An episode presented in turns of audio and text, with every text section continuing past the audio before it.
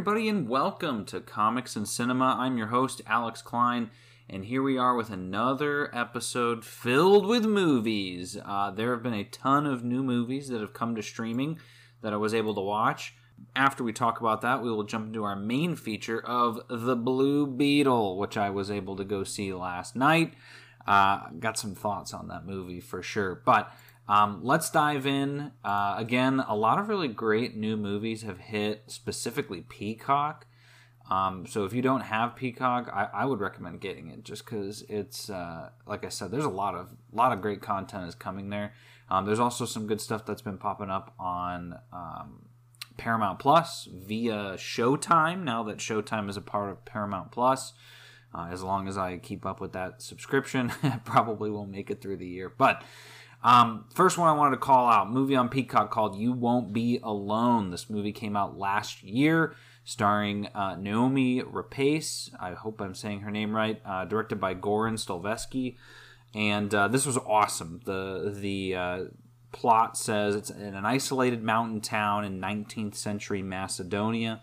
A young girl is kidnapped and then transformed into a witch by an ancient spirit. This is a fascinating movie. Um, it's uh, it felt like something I'd seen before from a Terrence Malick world, uh, but at the same time, it also felt a lot like The Witch. And I saw some reviews out there calling it Terrence Malick's Witch, which I would agree with. Um, you know, it's not a perfect movie by any means, but if you're looking for like an uh, you know, sort of not not even edge of your seat, but it's not a horror movie. But at the same time, there's just a sense of dread throughout the entire film, especially following this young girl who's transformed into a witch and also the witch that did it, um, who looks exactly like Deadpool or Freddy Krueger, which is pretty funny. But there's there's some funny moments in this. I watched this with my cousin, and him and I were just joking the entire movie about you know we kept saying, could you imagine growing up in 19th century Macedonia? They did a great job, like set design, all of that. Um, I mean, the movie is it's uh, there's a lot in it in terms of. Uh, uh, in terms of customs at the time, it, the movie is it, it, it's a foreign film, I believe. I think it was made in Australia, something like that.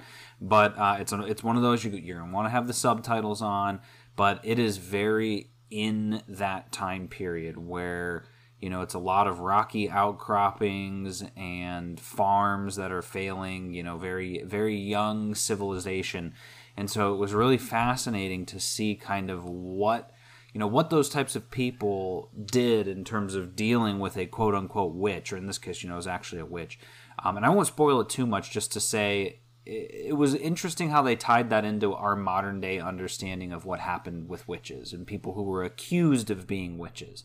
Um, that might have been my favorite part of the movie. There's also just this idea of you know, I guess once you're a witch, you, you can't go back. And, you know, you can't have the life that you thought you wanted or the life that you deserved, um, which is sad, but also the fault of this witch. And uh, like I said, I don't want to spoil it too much. I, I would really recommend checking this movie out just because, like I said, I think for, for those of you who maybe don't really watch this sort of stuff, like I'm not a big scary movie kind of person, um, this movie is not scary and so I think this would be a really good entry point for you. But at the same time, beware. I mean, it's a very adult film in that sense. Um, it's got some spooky moments, got a, lot of gore, very disgusting, you know, uh, mutilation, that sort of stuff. Um, but man, I, I, I still think about the movie quite a bit, and I, I thought about it a lot the day after I watched it. I've just like couldn't get it out of my head. It's fascinating. So, um, like I said, you won't be alone. Um, very, very good. Uh, another one, I would, so this one was on Showtime. I watched Men, um, the newest Alex Garland movie, also came out last year. Um, eh, it was okay. Uh, I, you know, there were some pieces of it that I thought were really cool. Um, I liked. I don't even. I guess it's not a spoiler. You see it in the trailers, but like all of the men is the same guy playing them, and I thought that was really cool the way that he was able to embody so many different characters. Um, and there's some moments in it that felt very. Uh, I always think translucent. That was the, the word that popped into my head, but just very ethereal, very like, ooh, what is happening in this movie? Um, and there's a lot of trauma in this movie too, of just dealing with trauma. So um, it was okay. I mean, I, I, don't think I'd ever watch it again. I don't even know if I'd recommend it. But if you're an Alex Garland fan, I'd probably at least check it out, and that's that's kind of why I did. Um, here's a great one though. Back to Peacock. Uh, Asteroid City, the new Wes Anderson movie. That's right. Uh, thank goodness that came because it, it, came and went in theaters. I was not able to go see it. Uh, and I loved it. I thought it was awesome. It was a great movie. All of the performances were pitch perfect. Um, there's a piece of it where the movie is essentially a it's a play, but it's about the play while also being the play. And so there's a piece of that that was kind of jarring as they go from the play, which is kind of what you see mostly in the in the trailers, to backing out, and, and a lot of the non-play is in black and white, um, which is totally fine. But I, you know, Jeffrey Wright kills it here. Scarlett Johansson, Jason Schwartzman. Um, there's just it's a who's who of characters in this, and and you know, obviously it deals with aliens and UFOs, which I'm a huge fan of, and I thought it did justice in that regard. Um, but yeah, no, I would really recommend it. Again, if any any Wes Anderson fans out there, you gotta you gotta check it out. Uh, another one that finally I was able to watch was, uh, and this is on Prime, was Air. The uh, Ben Ben Affleck directed, uh, Matt Damon, Ben Affleck, Jason Bateman, all the bo- the boys are back in town. Everyone, that that's what I think this movie symbolizes. Um, you know, it, it's just another case of Damon and Affleck uh, getting back together and just seeing what happens. All right, you know, I can imagine both of them sitting in a room saying, you know, uh, very big room, very spacious room, uh, and you know, probably a 52 room mansion. Um, saying, you know, laughing about their success, and they said, well, you know, what's next? And um, he says, oh, you know, sky's the limit. And he's like, well, oh, you like the air? He's like, yeah. He goes, you know what? I I'm sure, I know for a fact that ben, Affleck has to be a fan of basketball. He's probably like Matt, man. Like I've, I've, I've got this idea. I've had this idea in my head about basketball. I mean, and he's like, really, really, you serious? He's like, yeah, yeah. He's like, didn't you just make a basketball movie? He's like, right. Uh, you're, you're talking about the way back. Um, yes, and I understand, but this is not going to be your typical basketball movie. Uh, I'm thinking a period piece. And he's like, really? He says, "Yeah, absolutely. Um, I'm thinking uh, Michael Jordan." And Matt Damon's eyes just they they light up, and he says, "Really? Now that's now that is interesting." And he's like, "I know, right? You know, what if we t- what if we made a movie about the shoe?" And you know, Matt pauses for a minute, and he says, "You know, I did do The Martian, but this this idea sounds out of this world." And he says, "Right, I know." He's like, "Nah, well, you know, I guess, yeah. I mean, I guess. I, in my head, I feel like Matt Damon and Ben Affleck, all they do is support each other, no matter what." And uh, he's like, "Yeah, you know, I think this could work." He's like, "So you're saying you want to make a movie about a shoe?" It's like, "No, no, no, no, no. I want to make a movie. I want the movie to be about Nike, but not necessarily about Nike. More about." And he starts pointing at Matt Damon, maybe one specific person at Nike, but also me also me. I, I can play. I'll play the CEO. Uh, you know, obviously, I'll direct it as well. And you know, Matt again, Matt. He's they're just looking for their paychecks, guys. And uh, and I thought this this was one of those films that you know definitely achieved them getting some paychecks. Uh, and and you know, as he's explaining this to him, he says, "So who are we going to get to play Michael Jordan?" And he says, uh, you know, what if we don't have anyone play Michael Jordan? What if we get Viola Davis to play Michael Jordan's mom and we just let the chips fall where they may? And he says, you know, let the chips fall where they may. Huh? That's an interesting directorial strategy. But I- am in it a 100%, man. That's that's crazy. And uh, so he's like, all right, you know what? Let's do it. So we'll just have a movie about how they made the, the Air Jordan shoe. And honestly, that that's it. I mean, I'm not kidding you. That's basically my review of the movie. I, I gave it a seven out of ten. It was a good movie, um, but there's nothing about it that you know had me running to the hills to tell people, "Oh, you need to see this." And I know I heard some people saying that this was an amazing movie. And hey, if you love this movie, great. We we certainly have a lot of sports films, a lot of these diving into. I mean, look, we just had Flaming Hot, the story behind the hot Cheetos. Um, we got the Tetris movie, the story behind the guy who did the Tetris. I mean, we're getting to the point where it's like, ooh, who's the who's the guy who made the easy button for uh, Staples? I'm I'm thinking maybe we we uh, you know we could probably pull a movie off about that.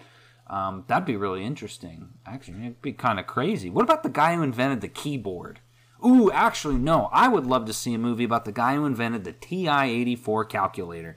Uh, Texas Instruments, yes, please. Can we get Ben Affleck to direct that too? And maybe we could have, in like a twist, maybe Ben Affleck's the one who um, is like the uh, calculator salesman, and maybe Matt Damon is the CEO of Texas Instruments. And uh, you see where I'm going with this. It, it, was fine. Again, you know, not not to take away from the story itself. I found the story very interesting. Um, it's just one of those stories where it's so crazy that you know how the story is going to go from the trailer because it's 2023 and, and Air Jordan's the most popular shoe in the world. So to be able to see the beginning stages of that story. That part was cool. I liked that idea. I liked them bucking the trend. The whole, um, I guess that's that's what I would take away from this movie, and I think this is a message to anyone out there, and hopefully they took that away too. Is uh, when you're when you're thinking about success, you're thinking about building a business, starting a new venture, whatever that is, whatever that thing is, and I you know I learned this at work too. Um, sat in on a great presentation uh, a couple months ago um, talking about failure and how if you approach things with a positive failure mindset to say, you know what, if I fail, hey, at least I'm going to learn something, but I can't, I couldn't live with myself if I didn't try, right? Think of how many people don't try, how many people don't color outside the lines because they just want to, you know, get the job done. Uh, and that's fine, but it's the people like Matt Damon's character who say, What if we reach a little further? What if we put all of our eggs into this one basket, which is literally something that he tells um, Ben Affleck, uh, and it paid off. And I think to me that that's how companies transform. And, and in this day and age, when everyone and their mom is trying to transform, uh, whether that's from a business perspective, personal perspective, that's the, the message I would take from this: is don't be afraid to take risks because you never know if it's going to pay off. And uh, unless, of course, you're watching the movie 20 years later, like we are, and then you know that it pays off. But again, the message is there, right? Don't give up. Uh, you know, if you have an idea that you believe in, stick by that and get other people to believe in it too, because that's that's how that's how it works. Um, uh, next one uh, on Peacock, the Super Mario Brothers movie. It's a me, Mario. Uh, if you're impressed by that uh, little, uh, just that quick little interpretation there of Mario, you'll uh, you'll be surprised to know that's basically how it sounds in the movie. I was not a fan of the Super Mario Brothers movie. I wanted to be.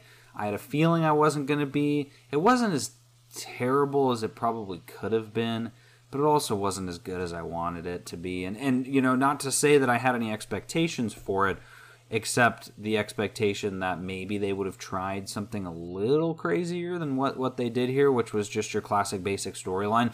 I will give them props for creating a world where Mario can exist. I think that was cool. Uh, I won't spoil those pieces just because I, I, I do think that part was interesting. Of like, okay, you know, going from the real world to I don't know what you call it, Mario Land. I, I, I was pretty. I played Super Mario Brothers on the Super Nintendo when I was a kid. I played Yoshi's Island. Those were really the two Mario games uh, that I played. Funny, my wife actually has played more Mario games than me. Um, I played, you know, Mario Kart, Super Smash Brothers, uh, and there's a couple of moments in the movie that honor some of those things that I also thought was pretty cool. Uh, but then there's about 90% of the rest of the movie that's also trying to quote unquote honor. Um, we can easily slide in the word nostalgia instead, and it clearly felt that way because I didn't enjoy it. It was a lot of, hey, you know, you remember this guy, you remember this thing, you remember this thing. But then also, uh, in all respect to Mr. Chris Pratt, look, I, I grew up on Andy Dwyer. I've been rooting for this guy since the beginning. I don't understand why everyone thinks that Chris Pratt needs to be in their movie.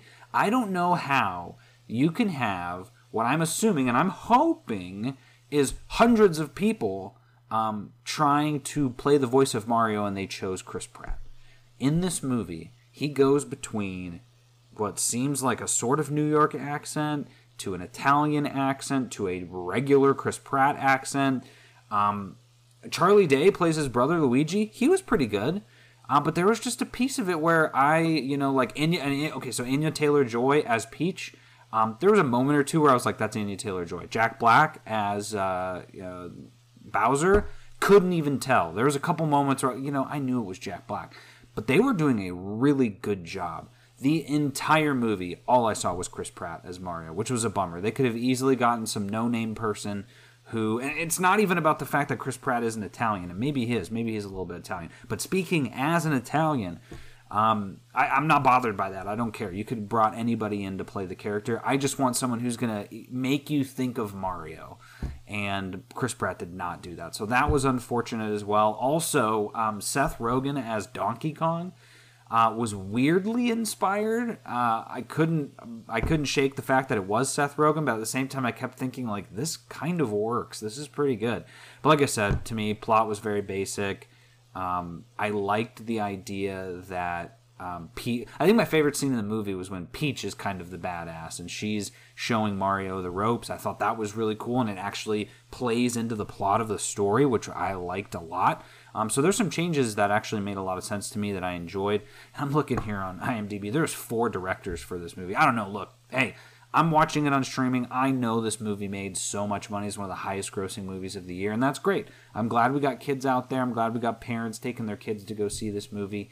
I just hope that when the inevitable sequel comes, they're going to have to dig deep for some material. Otherwise, they're going to fall into that trolls category, um, the emoji movie type category of, you know, we don't know what we're doing, but we know we can put some music in here and the kids are going to love it. Um, so that's that's my review. I give the movie a 5 out of 10. Um, another really great one. This was a Criterion film. I just have to call this out. This was a Criterion film. It does say that it was on Starz. I have a physical copy of it. That's how I got it. But um, Kasi Lemmons' uh, directorial debut. She also wrote it, Eve's Bayou from 1997. Um, this was one of those ones whenever there's a Criterion sale, uh, which happens twice a year, uh, usually February, March, September, October, and um, my brothers and I we we, uh, we get a couple of movies, and so a couple of those are usually ones where it's like, hey, this is a classic, been waiting to buy this movie, but then we also do a bunch of blind buys and it's like, ooh, this plot sounds really interesting, blah blah blah. And so this one was one of those. I was like, ooh, um, at least the way it says on here. So it says, what did little Eve see, and how will it haunt her? Husband, father, and womanizer Luis Batiste is the head of an affluent family. Uh, but it's the women who rule this gothic world of secrets, lies, and mystic forces. I couldn't resist. Uh, and it paid off. It was an awesome movie. Samuel L. Jackson, um, plays, uh, I think I think it's Louis, Louis Batiste, and then Jurnee Jurnee Smollett. Um, she is Little Eve. So this was her first. Um, this was her first role, movie role, which is crazy. You may all know her from Birds of Prey. Um, she was amazing in that too. But this was a really powerful movie. I thought Samuel L. Jackson absolutely killed it. I'm shocked. I, I'm assuming he didn't get nominated for this. Certainly didn't win because I don't think he's ever won. But I would have given him an Oscar for this movie with the way this was portrayed. Very nuanced film. Certainly for 1997, you think about it, you got a, a female writer and director behind the screen. Um, all black cast, which was awesome. And obviously, director's black as well. So you've got this very cultural, culturally specific film, but it's not the typical movie that you would have seen in that day. Which you know, you've got your New Jack City, just that typical, you know, we're, we're staying in the hood or in the urban areas. Eve's Bayou takes place in Louisiana, and she's from an affluent family. And the really cool piece of the story is, and again, I'm not going to spoil the story, but um, the, the beginning of it is that she's the descendant of Eve, who was a slave in that area. Some, um, I guess it was like a white soldier or something like that, was dying in the area. She saved his life and in exchange, he gave her her freedom. Um, it was enjoyable to watch at the time. You know, when you're thinking about it, like, so did he was he like the slave owner? I'm not. A, he just gave her freedom. Uh, I don't know how that would have worked back then, but it was a cool story because then you know they fell in love. Uh, I don't know if it, they don't mention if it was love though, and and uh, again, I think uh, Kasi Lemmons was very particular about every scene, about every piece of the script, and the way that this, she's describing the story. This is like a voiceover at the beginning of the movie, um, essentially explaining that she had like 16 kids, something like that. So, I, you know, I'm not sure what it was, but those children all became the descendants of this Eve, and they're in this bayou area. It's just was it's a it's a really powerful movie with a really good message of um, just you know there's a female empowerment message but just of you know loving your family uh, and then dealing with the um, extramarital struggles that uh, I guess you know Samuel L. Jackson's having to deal with in this movie. Uh, and that I think in that time period, a lot of people were dealing with too, because other characters in the movie kind of had similar things going on. There's a lot of uh, hanky panky going on down at the bayou, and it, again, from a child's perspective, um, witnessing something that you know she couldn't even imagine, and now has this trauma that she has to deal with growing up, especially in a time when she's uh, you know developing as well uh, was just it was pow- it was a powerful film. I can't wait to watch it again. Um, I'm at this is this is why I love Criterion and blind buying movies there because you know a lot of times I didn't grow up with this kind of films and I I need to see this stuff because um, it's just different perspectives that I've never seen before and so to see a movie told this way with such a specific purpose um, was was amazing. Also, the older sister in here, uh, I think her name is Meagan Good she's one of the Shazam family members uh, when they turn into Shazam, uh, which was really cool to see. She was younger as well. Um, so, yeah, so that was great. Uh, but that leads us all to our main event, which is Blue Beetle. Um, directed by Angel Manuel Soto, starring, um, ah, you know, it's funny, they haven't done any press for this, so here we go. I'm going to probably butcher his name, but I'm, I'm guessing it's um, Xolo Maridueña, uh, along with Bruna Marquezine, Becky G, Damian Alcazar. Also, you got classic George Lopez, Susan Sarandon. Uh, and uh, I, I, always mess up his name. I'm going to look him up just to make sure. But Guillermo from uh, uh, What We Do in the Shadows, who is Harvey Guillen. Um, so that was really cool to see him as well. Um, this movie was exactly what I thought it was going to be, and I think that's a hurt and a help for it. So, um, I'm trying to decide if I want to talk full spoilers for this. I'll I'll call out when I'm going to talk some spoilers. I don't want to spoil too much, but I do want to kind of dive into the film. So, it's about uh, well, it says here an alien scarab chooses college graduate Jaime Reyes to be its symbiotic host bestowing a teenager with a suit of armor that's capable of extraordinary and unpredictable powers, forever changing his destiny as he becomes the superhero known as the Blue Beetle. Uh, there's some really great moments in this movie. The scene when he's transforming into the Blue Beetle that first time, you know, you see it in the trailers. They show you a lot of stuff in the trailers, so uh, if the trailers had you interested, you should check out this movie. Um, if the trailers didn't have you interested, you're probably not going to like the movie. Um, but that his transformation is terrifying. It's very scary, some body horror for sure. Um, it actually felt scary. I was like, holy cow, okay, so this definitely, you know, it's earning its PG 13 rating.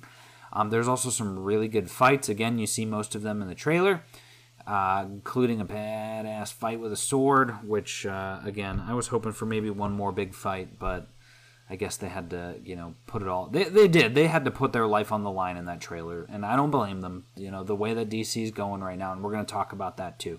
But I thought the performances were great. George Lopez stole the movie for me, though. Also, I loved um, that main character, Jaime Reyes, um, played by it's I. So like Soichi is um, XO, and his name is XOLO, and I want to say it's Sholo or Solo. I, I'm not sure and I, I apologize for that, but that is a very cool name. Speaking from someone who also has an X in his name. Uh, but he did a fantastic job. I really hope this opens some doors for him. Uh, it sounds like he was on Cobra Kai. I never watched that, but the questions on my mind when this movie is ending is um, this is a powerful movie. Well, I guess not a question, but it's a powerful movie about family, and they did a fantastic job of just showing a loving uh, a loving family especially you know in the context of this film when you've got a you know the main character he just graduated from college first person in his family to do so but the family's on hard times they're struggling to uh, support themselves to support the the housing conditions there's a lot of parallels in this to the real world even though it takes place in a fake uh, fake place that i think is miami um, but regardless it's him his younger sister uh, his mom and his dad his uncle uh, and then his grandma, his nana. And so it was really cool to see that dynamic. I know a lot of people, and I, have had moments of that too, with that you know that many people in the house at the same time. Um, you know that multi generational families. um, which I just I love because I feel like there's there's just such a connection between everybody, and it really felt like that in this movie. It felt like everyone knew each other. It felt like they were all related. Um, and then you know the best part is when he turns into Blue Beetle, they're all there, and so you're skipping over that incredibly annoying. Um, you know, oh, he's got a secret identity that he's got to keep from his family. They all know it. They all support him, and they support whatever it is that he wants to do. You know, at, at a point, he's like, I got to get this thing out of me they're like, all right, well, we'll help you do that. So the family aspects is what pushed this movie over the edge for me. I gave it a 7 out of 10. To me, it was a good movie. Would I see it again? Maybe. I mean, if it was on or if I was watching with people who hadn't seen it, I probably would. I laughed quite a bit in the movie. Um, but I'm not going to be seeking it out in that sense. And I think what prevented me from giving it a lower rating was the family aspect. The action was cool too. I mean, the suit was awesome. Um, the scenes where he's flying around were cool, but there's just a lot of basic, basic plot in here. Just your classic superhero origin story. And I think that the the other thing that plagues this movie is unfortunately the same thing that plagued the last few movies for DC. Is that and this is this is an this is a plague that is so hyper specific to comic books. Um, and it's funny because we I keep seeing it in the reviews too. Oh, you know, people are just getting tired of superhero movies. People are not getting tired of superhero movies. They are getting tired of the superhero movies that are being made. And that's a very different thing. We've talked about that on prior episodes, right? You got to make a movie good. You have to make it matter. You have to have it singularly matter. That specific movie. It's not that it matters because it's tied to other things matters because it is on its own a great movie with powerful characters, a great story, all of that. And when a movie doesn't check those boxes or it thinks that it can get away with the basic superhero formula, yeah, you're going to get fatigue. And you get that fatigue from everything, right? I mean, think about it. I can't remember if we talked about this. I know I talked about it with someone, but just look at the amount of comedies that come out these days. There aren't as many comedies. And so you'd think that people would be saying that there's comedy movie fatigue. Uh, but they don't say that. They don't. There's no other movie that is talked about in that same way except for superhero films, and I think that's because they've had such a renaissance and have done so well that it's just another way for people to knock them down, and and that's fine. You know, if a movie's bad, you got to call that out. There are certain movies, superhero movies included, that are not good, uh, but you can't blame it on the entire uh, genre if you even want to call it a genre. And maybe that is the problem too, right? If we focus too much on the superhero you're missing out on the human aspect of being a superhuman. And so, um, this movie, in that respect, did a really good job of, of showing him as a human. Um, but at the same time, like I said, when it ever got into superhero mode, it was totally, oh, the, you know, so many moments. I, I, I will not spoil it, but there are scenes in here that are shot for shot to the point, you know, for anyone else who's a huge uh, superhero fan, or specifically maybe Marvel and DC, um, you're going to catch these as well. Iron Man 2 with Whiplash, um, Captain Marvel with the Mind Machine, her hanging in the Mind Machine upside down. Uh, with uh, I know a couple of the DC movies probably had callbacks in here too. Spider Man for sure, the whole young hero identity thing. Um, I think what made this movie in its own right unique though is just the whole scarab of it all the fact that like that whole transformation of him into Blue Beetle, I've never seen that before. I mean, the closest thing we could get to something like that is Werewolf by Night. And this is nothing like that movie. So in that respect it is very interesting, but the villain completely one-dimensional. The I mean, the main villain, right, Susan Sarandon, yes, completely one-dimensional. She's underutilized. Her henchman, who's the guy who kind of fights Blue Beetle, same thing. He's given an interesting backstory, but it is at the very end of the movie. Um, and then the last thing I'll say, and I, am not even going to spoil it, but there's uh, there's some scenes in here that are pretty uh, traumatic, and um, I would just say go into this film maybe expecting some bad things to happen. That way you're not taken by surprise. I wasn't, you know, traumatized while I watched it, but I was like, oh, whoa. Um, I didn't expect what was going to happen to happen, and when it did, and you'll know it. This is the you know it's the one thing I don't know if anyone else is talking about, but it's it's the big thing in the movie. You're not going to be able to miss it. Um, but that moment ends up propelling him and turning him into the Blue Beetle for certain. And I think that whole story was beautiful. And again, when you when you bring it back to the family, that is what made this movie special. The family, the embracing of Latino culture uh, really you know shines in here, and I, you know everyone's saying it, and I'm, I'm glad to kind of agree with all of that too. Right? It's a lot of Spanish, a lot of subtitles, which is awesome. That's how it should be. Um, a lot of you know catches and mentions, things that I didn't get, but I know other people in the audience, our audience, we had two people in there, but I'm sure bigger audience when a lot of people were going. Definitely, certain certain groups of people were probably going to love this movie, which is great. That's what it's meant for, right? We're getting superhero movies for everybody now. Um, the problem is you just got to go back to making it a good superhero movie, but that goes back to the whole DC conversation because when you've got a company like Warner Brothers pulling Batgirl off, Blue Beetle was originally going to be streaming on HBO Max, and they said, "Well, we're going to make this. Uh, we'll put this in theaters." Why didn't they do that for Batgirl too? Um, there's a great chance, based on what I heard, Batgirl would have probably been better than Blue Beetle, and so it's just. Uh, going back to what I said a couple minutes ago, these last few DC movies have just felt so hollow. And I say that even understanding that I loved The Flash, and that movie is probably going to be in my top 10 for the year. Um, I didn't think that one was super hollow, but there were moments of it where it just. Okay, you know what? As I'm thinking about it, I actually really did like The Flash, so maybe not including The Flash. Black Adam, even though Black Adam had some amazing scenes and everything with the Justice Society, but definitely Shazam 2 and now Blue Beetle these movies just they, they've got this piece that's missing and it isn't a you need to connect to the dc universe because i will spoil this there isn't really a connection to the dc universe in this blue beetle movie. It's not about that. It's not about having to connect it or not connecting it. It is just can this movie stand on its own? And i think when Safran and Gunn announced the new slate of movies and this new reboot of the DC universe. Again, totally fine and a great idea. That's what they do in the comics. But in the same breath, the comics will announce something. Here's a perfect example, and I'm not spoiling this because they spoiled it. Marvel in the comics, um, and I actually just read these um, today on my lunch break. Uh, Miss Marvel died. Spoiler alert. Um, and oh, oh no! Trust me, she's not dead. She isn't dead for long. Um, they they announced a huge, huge news. They basically said, "Holy cow! Holy crap and crud!" The um, there's a huge death basically that's going to be taking place in Amazing Spider-Man 26 to try and drum up sales for the issue, right? And then before this issue even comes out, they announce that it is the death of Miss Marvel. So you've already spoiled your own comic.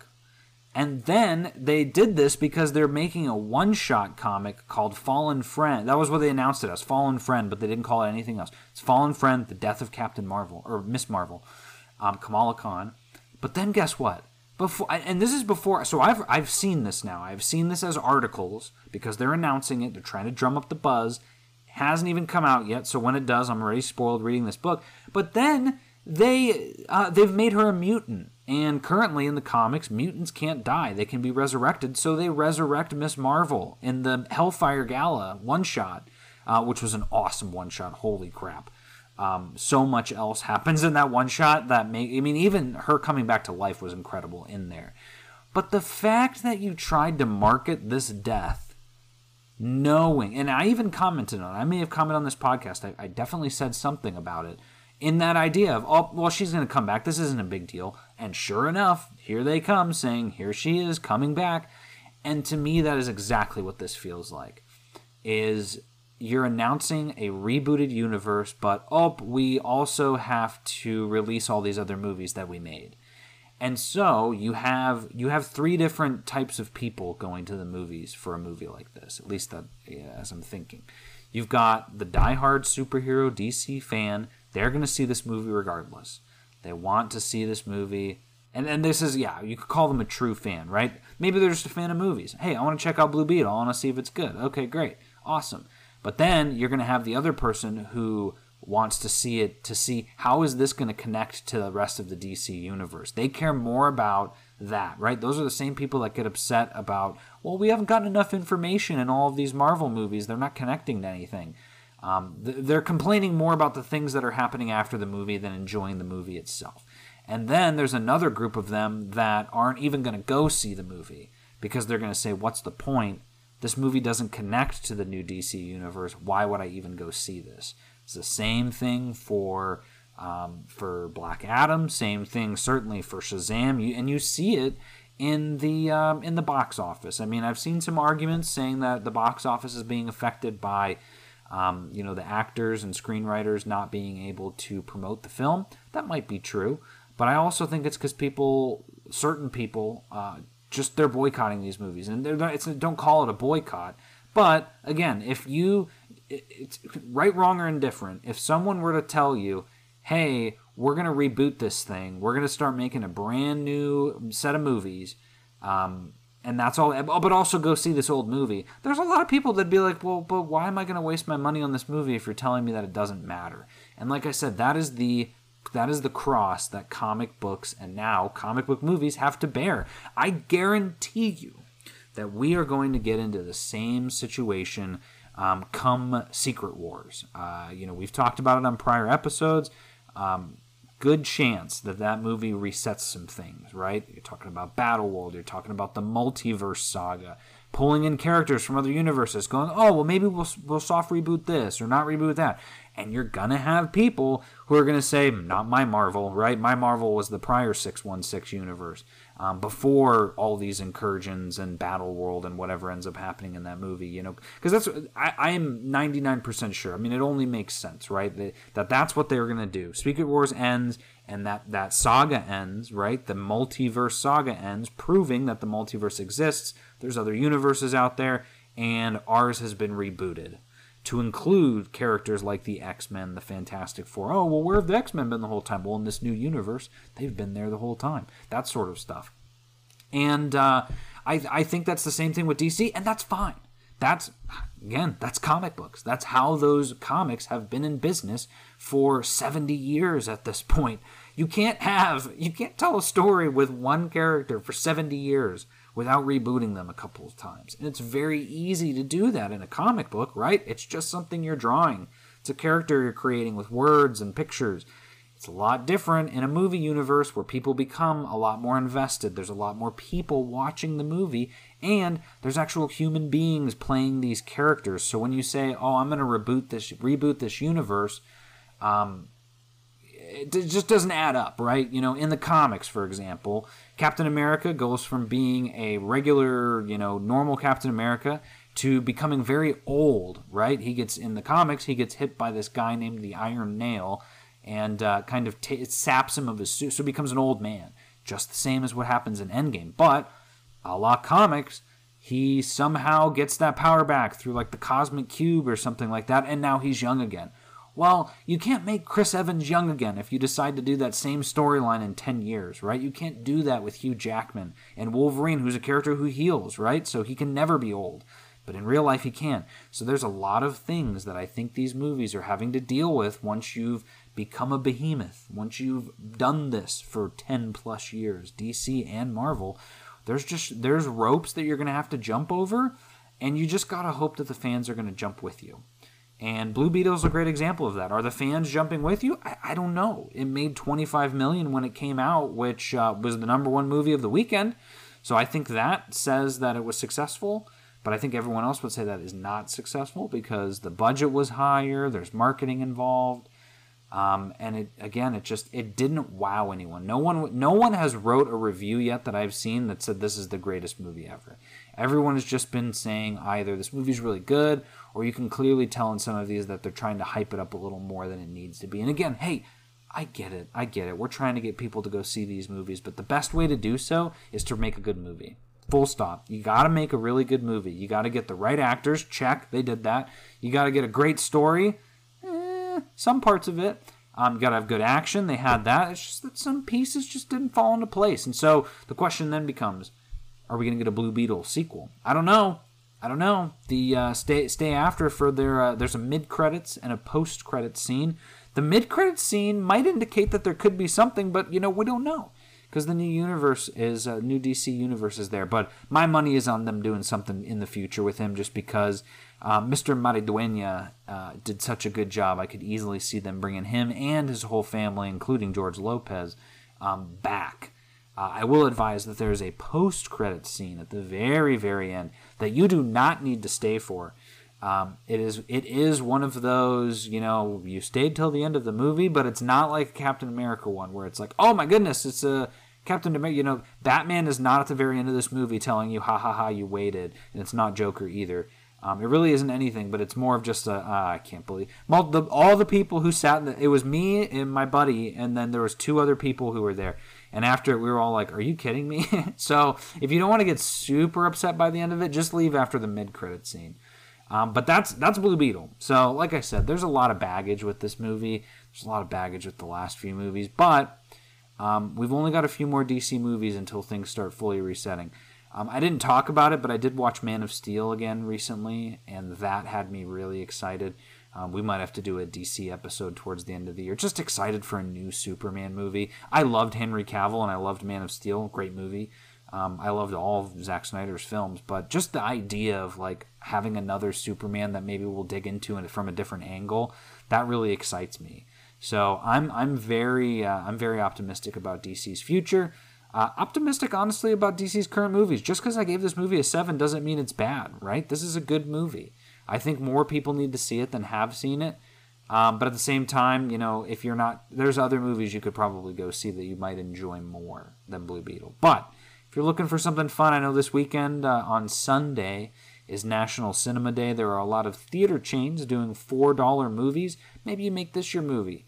Uh, I might go try and see the Meg or something like that. I'm, I haven't fully decided yet, but I definitely want to take part. But that's where we're going to wrap things up. So thank you all so much for listening. Uh, for Comics and Cinema, I'm your host, Alex Klein, and we will see you at the movies.